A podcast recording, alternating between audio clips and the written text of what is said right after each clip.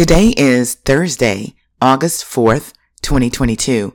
I'm L. Michelle Smith, your creator, host, and executive producer for the Culture Soup podcast. It's actually 6:46 a.m. I'm in Las Vegas. That's Pacific time, and I'm at the National Association of Black Journalists and Hispanic Journalists Convention and Career Fair. It's an exciting time. It's the first time we've been together in three years as an organization, NABJ, and it's been a while since NABJ and NAHJ have been together as well.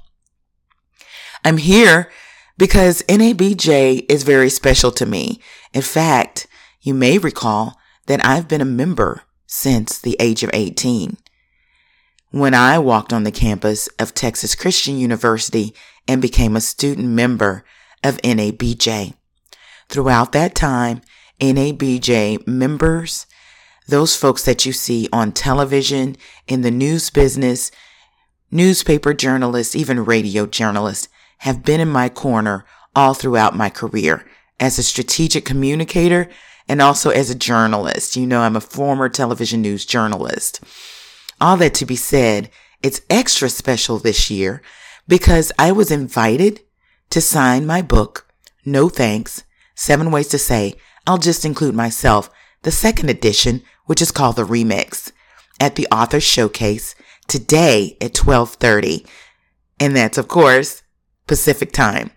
If you're in the area and you have a badge, come see me and I'll be in the Neapolitan room three and four signing the book. You can also buy it if you haven't already. It's been a joy so far to see all my friends from past and present here. And if you follow me on my social media and channels, you'll be able to see some of the faces that I consider friends and family. Special shout out to the National Association of Black Journalists and President Dorothy Tucker for an amazing job here in Las Vegas. Now, let's get to our show. Hey y'all, this is Culture Soup, where tech, culture, and business collide. It's a podcast that spoons up everything hot from social media. I'm your host, L. Michelle Smith and each episode we bring you some of the most notable and not yet notable thought leaders in tech, business, and culture.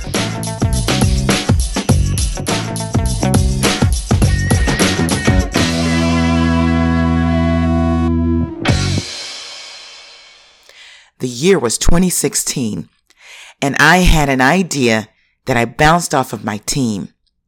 And I shared the idea with them and I said, come back to me with insights. They did. And what would become of those insights would be one of the most memorable programs that the company would have ever had. But there was something that was very similar to one of their most award winning programs. And that was research. You know, I truly believe that any communications plan, any operational plan, any plan at all should start with great research. In fact, my books are based in extraordinary research, third party and primary research, some of my own. But when you really want to dig in deep and develop a sustainable message or sustainable program, you want to call in the big guys. And that's exactly what we did we called on Horowitz Research. And Horowitz was able to uncover some incredible insights with data they were able to gather from focus groups, surveys, and other primary research. They did this on behalf of the company. And what we learned would propel the program for years. In fact, it wasn't until 2018 when we no longer had budget allocated to our program, did the program stop? But we could have continued. Year over year, we'd revisit the research and get more data. That is the time that I met today's guest. In fact, we went to the offices at Horowitz and conducted research for another program that never really got off the ground. That is where I met Adriana Waterston. She's a senior vice president at Horowitz Research. And we shared ideas, we chit chatted a bit, and learned that we saw eye to eye on one particular insight, and that was that not only was America browning, it meant that groups that were consuming media that largely were going unrecognized or ignored could have a powerful say in what we saw when it came to content on the air and on social media. We found that we were beating the same drum in two different industries. She was beating it in media. I was beating the drum in marketing.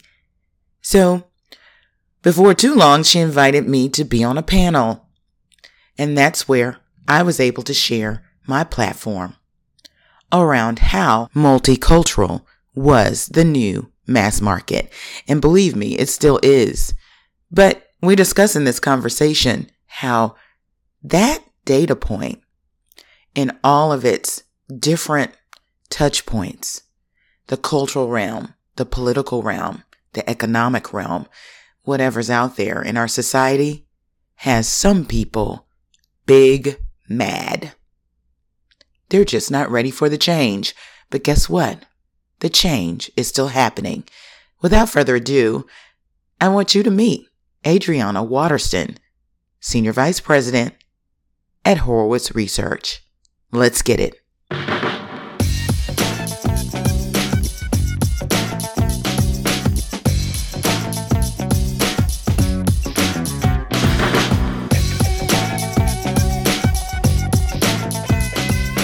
Hey, everybody. I am so excited to have my friend Adriana Waterston from Horowitz Research.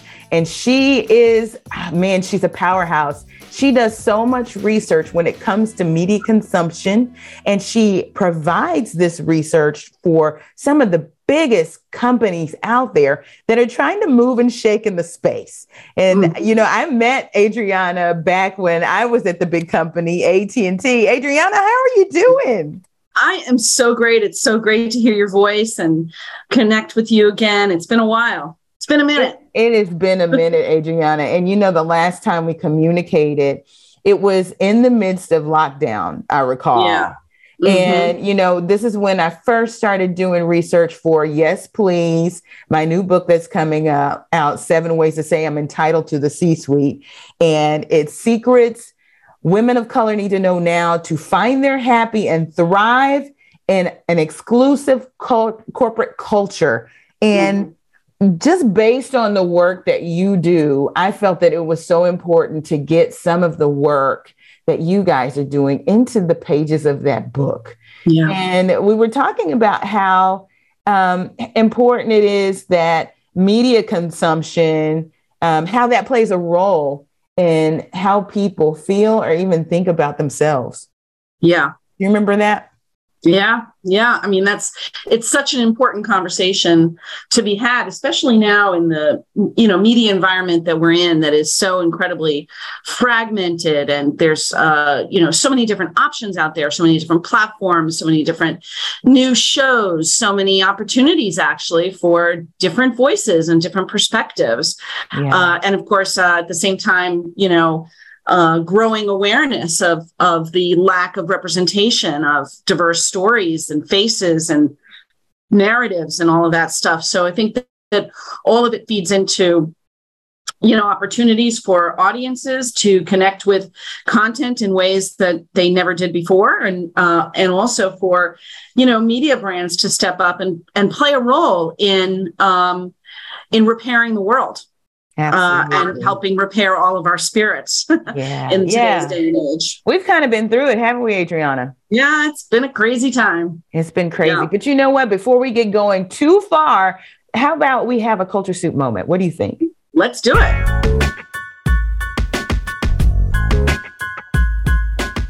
Awesome. Okay. So I'm always scanning the feeds. I'm looking at Twitter and TikTok. You know, TikTok has become this mammoth of a beast when it comes to social listening and getting a pulse on what the world is saying. And even, you know, some of the other platforms. But one of the things that I see that's a constant across all of these channels and platforms is that people are becoming a little bit more aware of how social media and even traditional media feeds the way they feel.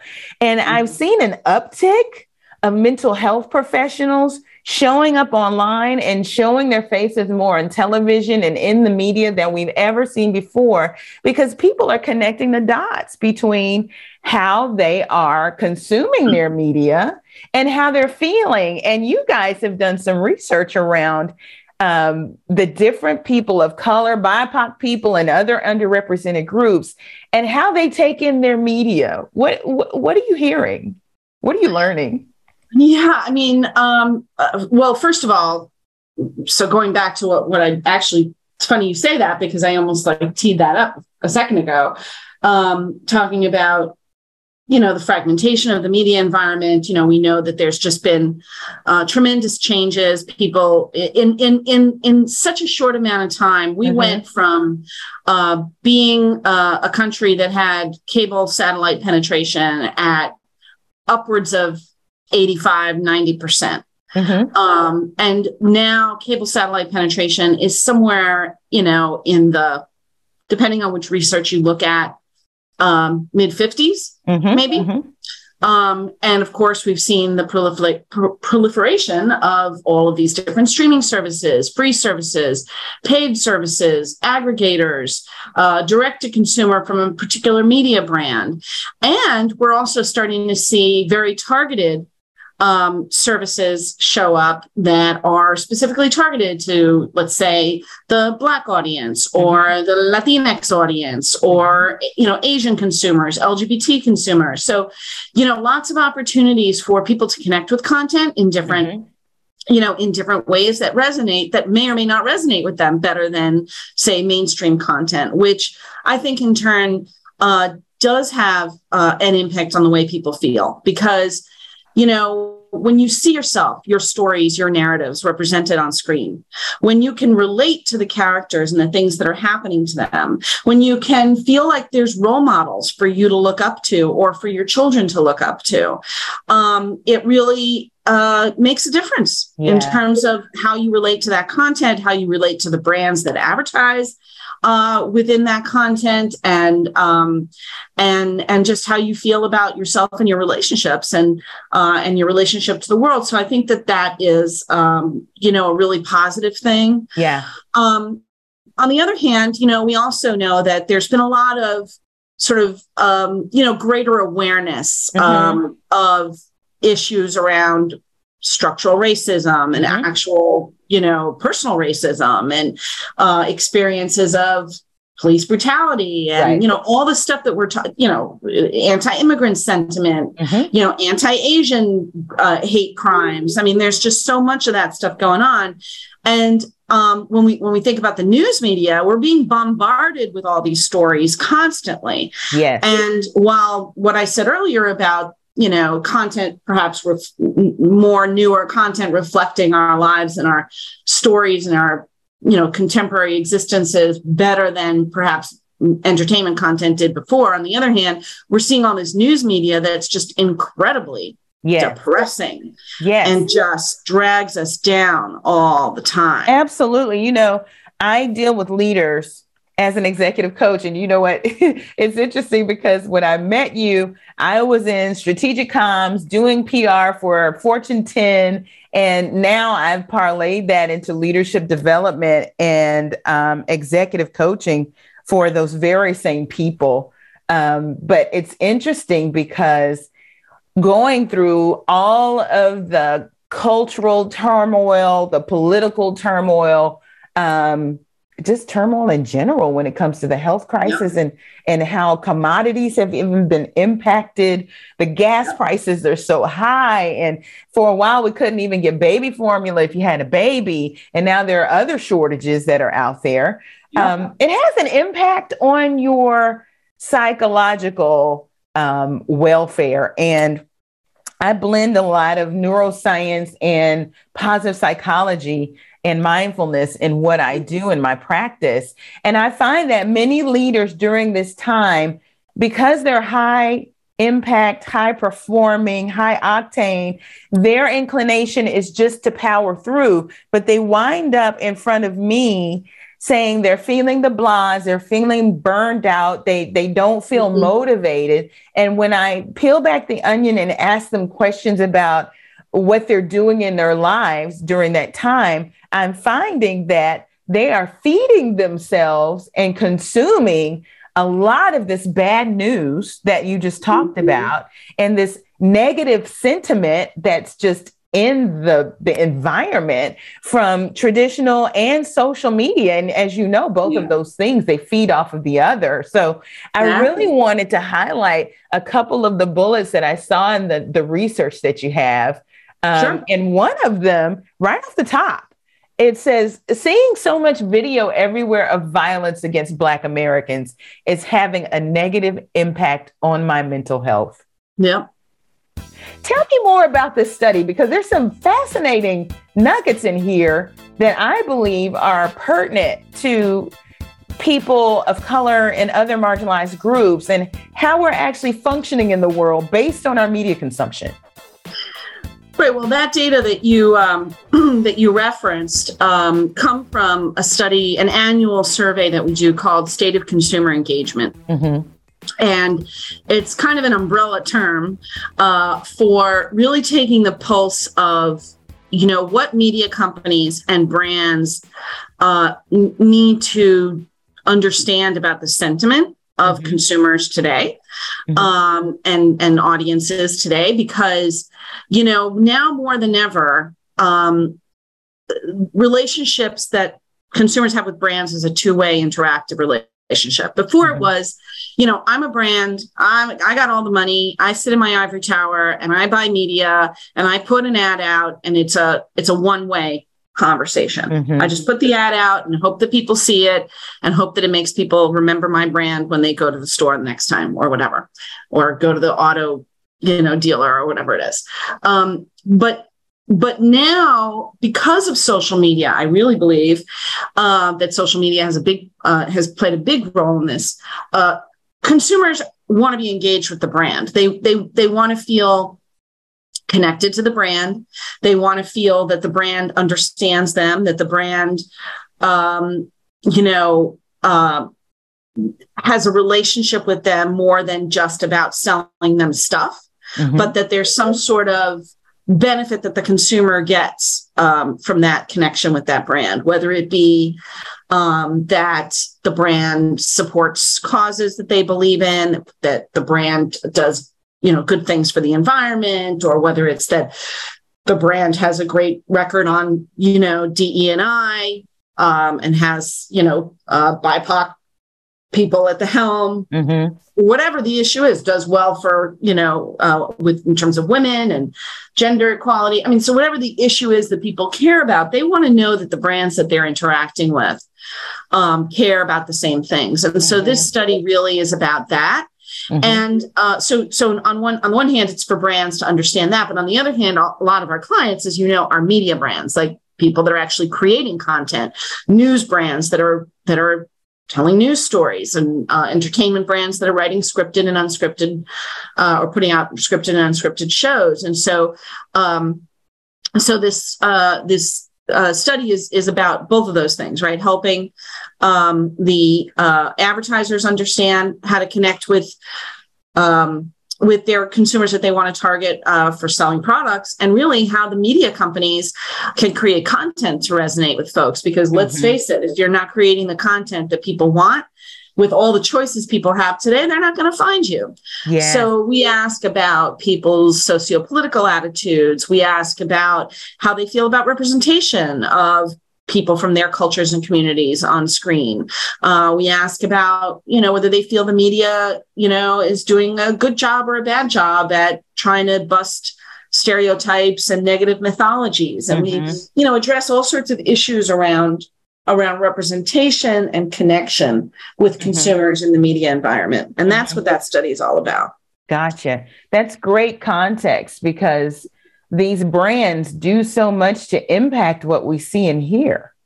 Yeah. And I'm not sure that people really realize that or connect those dots that you know, say brand X um, buys into a sponsorship uh, or an advertising campaign into a certain show. And um, whether their ad campaigns actually reflect anything multicultural or not, their dollars right. go to support it. Right. And right. And, and so this goes goes to offer them a lot more context around some of these choices that they're making. Is that correct? That's right. That's right. And um, you know this this study that we conducted is is a syndicated study, meaning that you know we put the study out and we hope that it, that people buy it, mm-hmm. and it's great. Many people do, and many clients do buy it. But really, what's the fun stuff about my job is the custom work that we do, mm-hmm. um, where we really are designing studies for clients to really address their real specific, you know, questions and needs. And so I've been doing some really exciting work in this area, Michelle. Mm-hmm. Um, you know, while I can't talk about specific sure. client brands, I can tell you that. Um, well, I'm I'm super proud of three projects I'd love to share with you. Mm-hmm, sure. So um, uh, one uh, is, um, I think, um, probably the most important piece of research that uh, that we've developed at Horowitz, mm-hmm. um, and uh, this is a local news station group. In other okay. words, when you turn on your local news in wherever you are, Peoria, Illinois, or San Francisco, California, or wherever, it's the people that create the local news right. for you on, on certain stations, right? Right. And th- these folks own a lot of stations across the country, so they're very, very influential at the local level, right? Mm-hmm.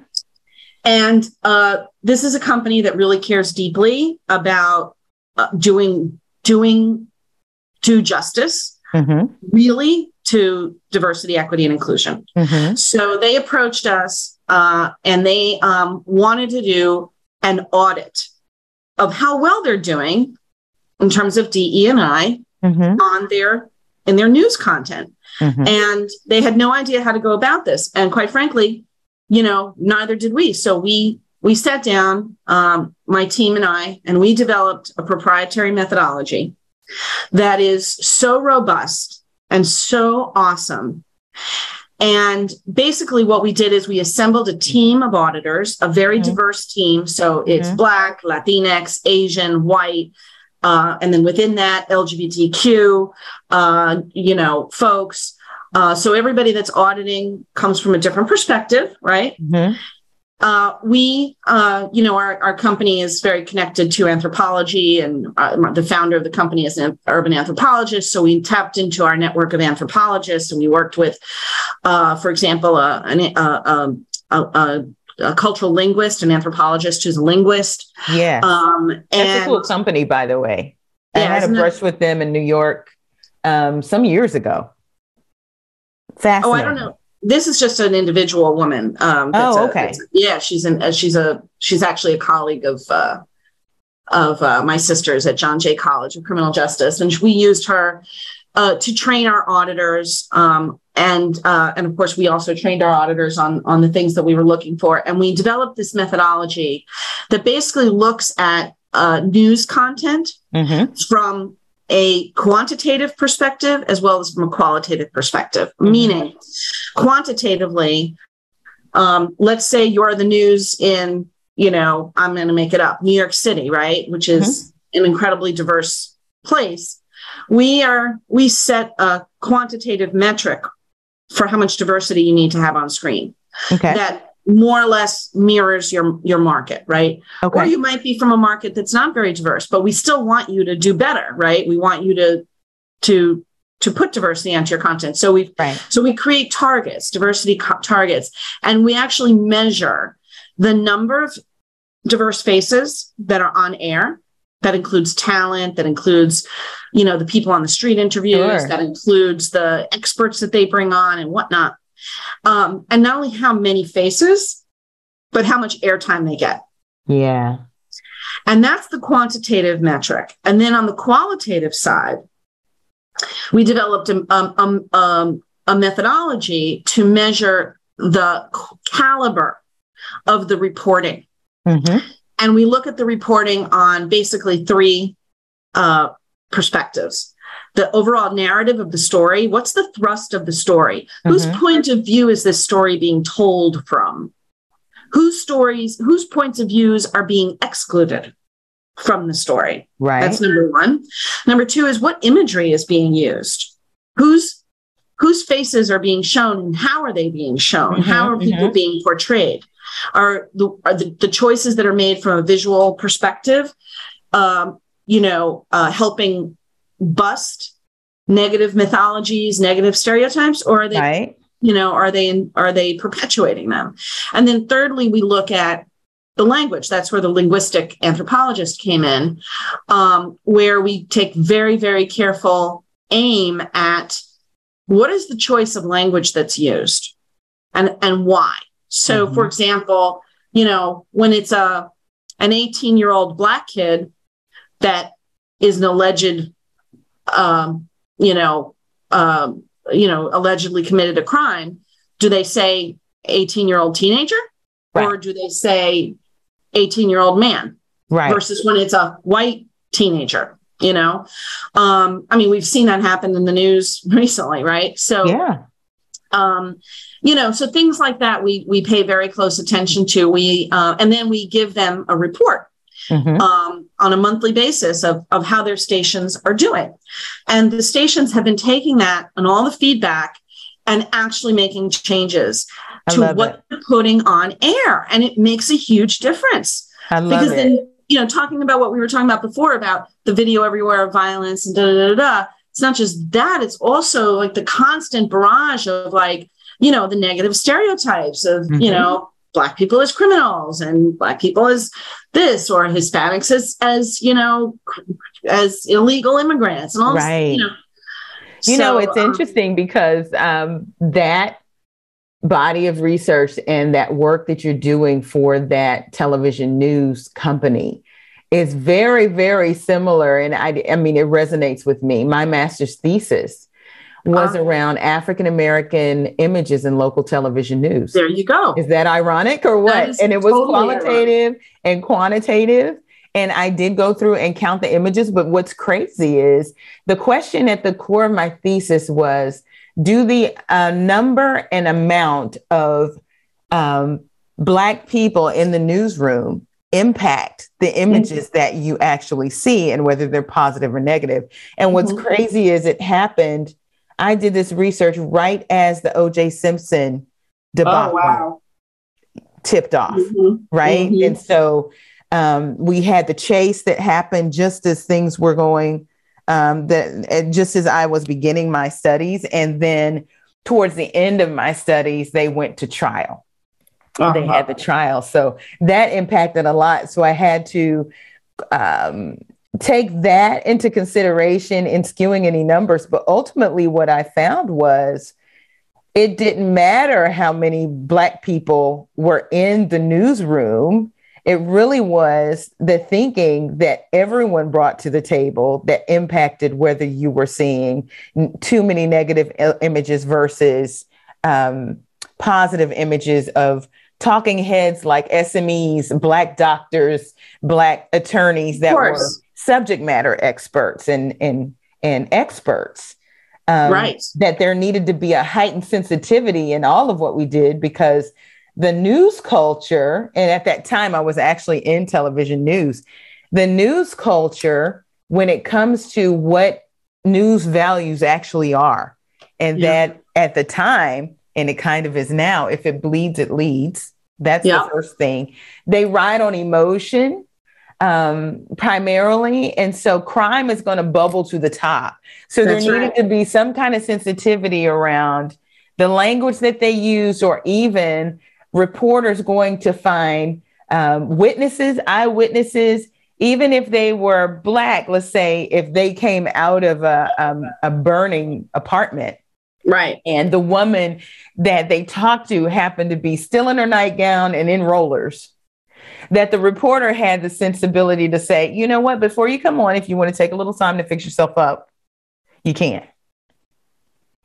And right. that would go exactly. for anybody. But these were things that nobody was thinking about because it's just a little bit more dramatic to have a lady come out of a an apartment in her rollers and her a robe and talk any kind of way. Right.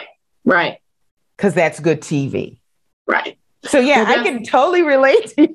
I love that, that, And that's the kind of thing that we're trying to educate them about. Mm-hmm what you know what is what the impact is of those decisions yes. you know and if they really want to do better it may not be as flashy or whatever mm-hmm. but you know in the long in the end you know what is it that they're trying to accomplish here um and uh, yeah so it's a really interesting project that we've been we're really thrilled to be part of this because we we feel you know to have developed this methodology first and foremost and secondly to to to know that it's impacting what people are seeing on screen you know across the country um, because we we know it needs to happen right? Um, yeah. so that's been fantastic. How how might you take something like that and adapt it even for brands? So we're doing uh, we're doing a similar project for a major entertainment brand. They own you know some multinational company that owns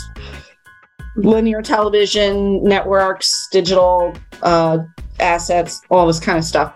And for them, it's not so much of an audit like we're doing for the news, as much as it is a um, an, a, a biannual sort of tracking study mm-hmm. where we are. Um, you know, where we've uh, developed a different metric to measure how how, what people think about uh, about the diversity on their air. Mm-hmm. And this is not this is not a media company that you know is necessarily known for being all that diverse. So they're making mm-hmm. a lot of changes now.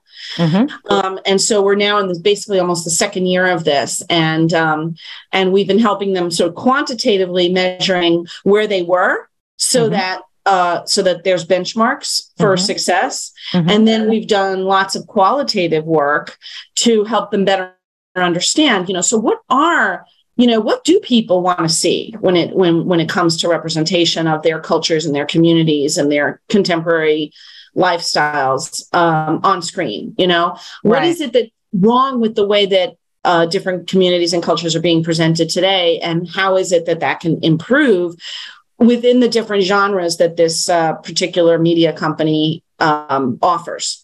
And so it's a multi layered project, you know, that spans lots of different genres, uh, different types of content, uh, and different audiences, uh, obviously, including international audiences. So that's been another really exciting um, and ongoing project that we've been involved in. That's amazing. You know um, what? You and I were talking about before we um, hit record how so much has changed. And when we first met, I'm trying to think the first time we met because it was before we were on stage in New York at yep. the Horowitz Research um, Media mm-hmm. Gathering um, Summit that we we sat on a panel together, which was yep. awesome that you moderated. But yep. we met before then. It was probably some research that you were doing for our company at that time. But during that time, we had a real meeting of the minds yeah. We we had a real I remember. Yeah. And and that was around the idea of not just the browning of the of America, but it was around the impact that browning was having on how marketers should begin to look at and media companies as well begin to look at how they're doing their segmentation and how they're actually doing their marketing. And I was calling it the new mass market um, you guys had a term for it, but we had this meeting of the minds over that concept alone. But you and I were just discussing how those data points, whether they were in the media field, marketing field, or even the political arena, have caused a general backlash in our society. And it's caused us to have to, uh oh, I lost her. Let's see. And it's not recording. okay. So I was saying that I remember us having a meeting of, of the minds, as it were, about the time that we met around the idea of what I was calling the new mass market. And that was around the idea that America was not just browning, but it was it was a shift in the demographics where um, the minority was becoming the majority. And I think Horowitz had its own way of speaking about it and how it was impacting the media environment and marketing. But at the same time, you and I were talking about before we hit the record button how there's been just a general backlash against that yeah. concept, even beyond media and marketing. It's really in the political realm and the cultural sphere. You want to talk about that and how it's it's caused a lot of us to kind of regain our footing. Right. Well, yeah. I mean, you know, we were so you mentioned our conference and uh we did a multicultural con- conference for 18 years. I mean, we we we haven't abandoned it. We still have the brand. Um, you know, that we actually had rebranded it the Cultural Insights Forum a few years before the last time we did it, which was in 2018. But we had been doing this conference since 2001. Mm-hmm. And it was really the first conference ever that focused on multicultural consumers and multicultural media. And um, and we started that conference back in 2001 because we understood that people didn't get it you know we did they didn't understand the value of multicultural audiences and consumers they uh, relegated us to um, to sort of as being niche audiences mm-hmm. um, that were not uh, valuable at all to brands or to media companies or anybody else, even distributors. And uh, we knew that that wasn't true. And we felt that that was in and of itself rooted in racism and ignorance and mm-hmm. stereotypes and all this other kind of stuff. So we really um, wanted to use our conference as a platform to change the narrative.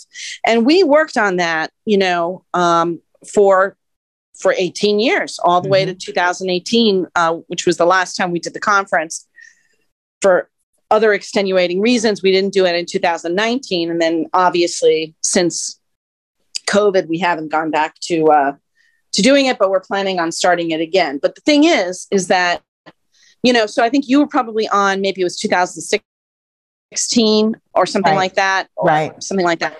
And yes, and our whole platform was, hey, folks, you know, multicultural America is America you know it's not just about the inner cities and certain markets. It's the the, the demographic and cultural shifts are um, are uh, you know uh, happening everywhere. Right. And uh, and it's and it's it's good for business. It's good for your audiences. And it's and it's good for um, you know uh, helping change some of the damaging sort of narratives that are out there about uh, different audiences to pay attention to this and to super serve uh, these these audiences. And so um, that was our that was the point of, of doing our conference. And so we felt, you know, really, um, you know, at, at during that time in 2020 when the world felt like it was going topsy turvy between between COVID and then the murder of George Floyd and the and the all the BM, BLM protests and uh, you know even before that the sort of anti-immigrant narratives and all this other kind of stuff. You, you know, sort of on the other side of all of that, we experienced a tremendous you know boom in business because mm-hmm. everybody it seems that finally that narrative that we were talking about multicultural america is america or however you how you put it um, what, what, did you say? The mass market. The new mass market is the new mass market, right? Mm-hmm. Right. And uh, my my friend and colleague uh, Jackie Hernandez would call it, you know, the new majority. Um, mm-hmm. And we felt like, wow, you know, um, post 2020, it felt like people are finally getting it, you yeah. know, and we're going to move forward. And a lot of these conversations that we've been having for 18 years are finally going to you know, result in, in some real meaningful positive change. And in many ways, it has, as I was describing those two projects that I was just telling you about. And those are just um, emblematic of, of a number of, you know, many projects that we're doing uh, for different media brands and, and different companies. But yes, um, on the other hand, you know, th- th- there can't ever be change without backlash. And right. Um, and it is so incredibly disheartening to to see what's happening today. I mean, you know, all, I, I, everything everything feels so much more depressing now than it did, let's say, a year ago. I mean, you know, yeah. Um, you know what is happening with uh, you know women's rights and um, and and all the, the you know the, the Christian nationalism, white Christian nationalism taking hold mm-hmm. and taking root in so many places, and you know, um, just that stuff. But it's it's it's all predictable because it's a backlash to what is unavoidable, which Right. is that no matter how much they want to fight against it, what what we're seeing and the trends that we, you know, that we've been talking about all these years, they're not going anywhere. Right. Yes, there are going to be people that are, and they will, you know, try to control us, try to take away our rights, try to limit our right to vote, like they're doing in so many, so many Black neighborhoods Right. across the country. Um, there's a reason for all of this. And the reason is because they're scared. Mhm. They're scared of what's an unavoidable truth, which is that, going back to what I said, multicultural America is the new mass market, It Mhm. is the new majority. And they can't change that. So, right. But You it's know, scary it's- times. It's very scary times. It is interesting to try to thread the needle on how we got here, looking back to the 2015, 2016 timeframe when uh, we were beginning to have these conversations to now. And it's very interesting just as you look at the cultural environment, the political environment, and w- where we are today. You know, the pendulum usually does swing and, and typically typically swings very hard after the Mhm. change is something that's going to impact uh, the power center or the status quo or anything like that. So this is to be expected, but it is also, you know, my my point of view is always to try to find the message in the mess, try to find the collateral beauty and the opportunity in it all. And I want to leave with this question to you. What do you see as the opportunity despite this environment that we are today, especially as it pertains to multicultural and the mass market? Well, um, I mean, I think, I think everything you said is correct, right? There's, it's a, it's a, it's a very dramatic uh, pendulum swinging to the right. But I feel like um, uh, we have to keep the fight going. Um, We can't allow the vocal minority Mm-hmm. to dictate what we know to be is the way of the perhaps more silent majority. And perhaps the silent majority needs to become less silent. Yes. Um, and uh, I, I do feel that we need to work on, and uh, this is opening a whole nother can of worms. So I don't know if I should say this at the end of this Uh-huh. despite the fact that I work in multicultural marketing and I talk about culture and I talk about race and identity and all this stuff all the time in my work, I do feel like we have got to start moving away from identity politics Mm-hmm. and is particularly identity politics that are so centered around race, ethnicity, and culture, Yeah. and start thinking more about the ways that we are more the same than we are different Mm-hmm. um, in order to find common ground and Yeah. fight the real fights that we need to fight. I'm not saying, I'm not saying that things like racism aren't the real fight. Like I get, you know, I get that. I'm not saying that that's I hear true. But the real, the big f- overarching fight is a socio, is an economic fight, right? Yes. It is, it is a fight for power, uh, and who's going to control, you know, the economy? Who's who's going to control, um, you know, the world of government and politics and all that kind of stuff? And while of course we have to resolve all of the racialized horribleness and the history of all of that stuff and and make amends for all of all of that and address the the issues of identity and and why all that's important from a political perspective we need to um, you know really find ways to bond together uh, across common issues that uh, that we can all relate to so that we can make you know really deliver change Absolutely. you know You know, I'm Um, completely on board with completely blowing up the paradigm. Yeah. And I challenge often when I'm speaking DE and I leaders to Mhm. begin to deconstruct it because um, now, unfortunately, so much of the language has been weaponized.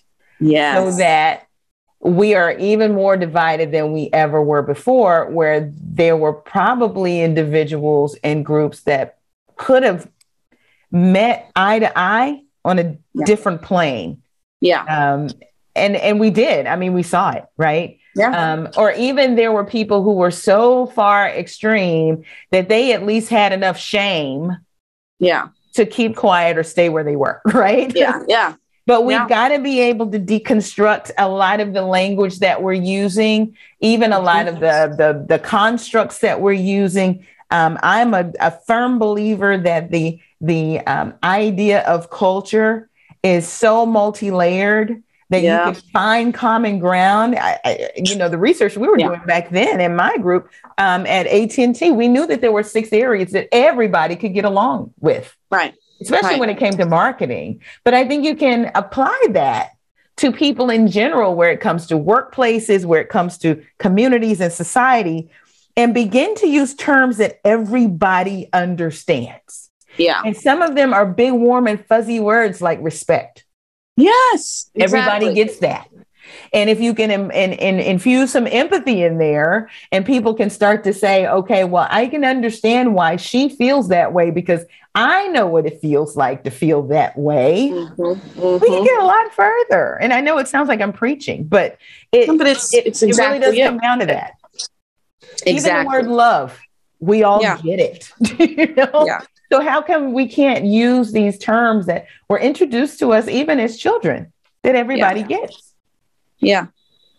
Yeah i think there's i think it's a it's a it's an interesting challenge because we're in this place where it's so important it's so important and good that we're acknowledging you know racialized difference. We're acknowledging you know intersectional issues right? For uh you know uh for example uh, uh, the lgbtq Mhm. uh, plus communities um, for uh, you know the the differences uh, for in the Hispanic market, for example, in in my which I'm part of, you know the issues of colorism and Yeah. you know how that impacts different people. So I think it's so important that we're addressing these things, Mhm. but we cannot let them cons- consume us to the point where we fight amongst ourselves so much that we that we don't see the the bigger picture of who the you know who, who what we need to get done to to move the needle forward you know Absolutely. And in general, I do believe that there is fatigue around the topic yeah um, on both sides. But I think that if we continue to beat the same drum the way we've been beating it, we're not going to make any progress because right there is a, a group out there that is, no matter how much logic you share, they're not Mhm. budging. They're not budging at all. But- you have to find a different way, and it's not in the you know the big words and terminology that we use around psychological safety and microaggressions and all of these big things that you know people hear those words and they just shut down. yeah They shut down. right So you know what? I want to end on a happy note. yes Did you see the Black Panther trailer? i actually have not the new for the new one Yes. I have not seen it is you it amazing have got to see it. I- oh my gosh. I- First of all, it's a work of art. But second of all, the Latinx community has something to cheer about. all right i'm gonna have to check it out You got to see it. i'm gonna check it out Oh my gosh. I'm going to send you the link. And All I want you to tell me what you think about it because, oh my goodness. well i mean i i totally like loved the first um, yes. Black Panther movie, and um, I I mean I just think that it's it's so freaking it's it was such a great opportunity to change you know the narrative around like you know what superheroes are supposed to be like Yeah. and you know all of this uh, kind of stuff. So i'm um i'm super excited. I can't wait to see it. Well, and it's one of those case studies, of course, that just broke all sorts of records in the United States and globally. Um, Yeah. I believe that this next one is going to smash all of those records because of the content and because of who's involved. And I think it's a case in point. for how um, a lot of the research that you guys have done, some of the research that Nielsen did around um, how um, black and black and Latinx cultures drive pop culture. Eh, we're going to see that play out. I'm excited. I'm so excited. I mean, you can imagine for me when uh, when I heard that um, Marvel was coming out with you know a, a Latinx hero, and it's Bad Bunny, who I'm like Puerto Rican, so yeah, you know he's my hero. I freaking yes. love him, and I mean, you know, I was just so excited to see that, and I just think that's exactly the kind of change we need to see, you know, yeah. for for media to become more reflective. So that's Absolutely. exciting. You know, it's been a great conversation with you, Adriana. Where can people find you online to connect? you know, I'm on LinkedIn. Um, they can connect uh, to me through the Horowitz website directly. Um, you know, uh, mostly LinkedIn is probably the best way. Awesome. Awesome. Adriana oh. Waterston. I appreciate your time today, Adriana. So and great. You know what? Let's you. not let this be the last time that we we chat by phone or by Zoom. I would love it. All right. You have a All great right, take day. care. Thank, Thank you. you. And thanks for having me. Bye. Right, bye. What an exciting conversation with Adriana Waterston of Horowitz Research. Look for some of those nuggets in my upcoming book, Yes Please Seven Ways to Say I'm Entitled to the C Suite Secrets Women of Color Need to Know Now to Find Their Happy and Thrive in an Exclusive Corporate Culture.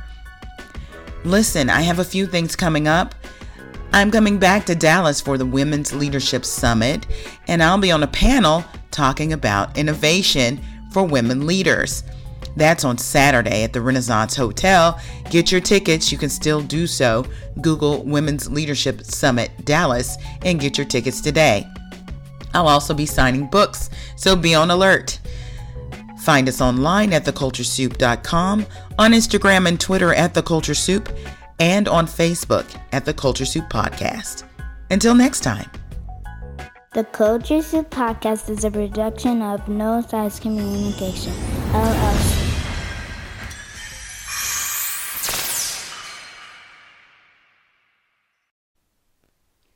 The Culture Soup Podcast is a registered trademark of No Silos Communications, LLC.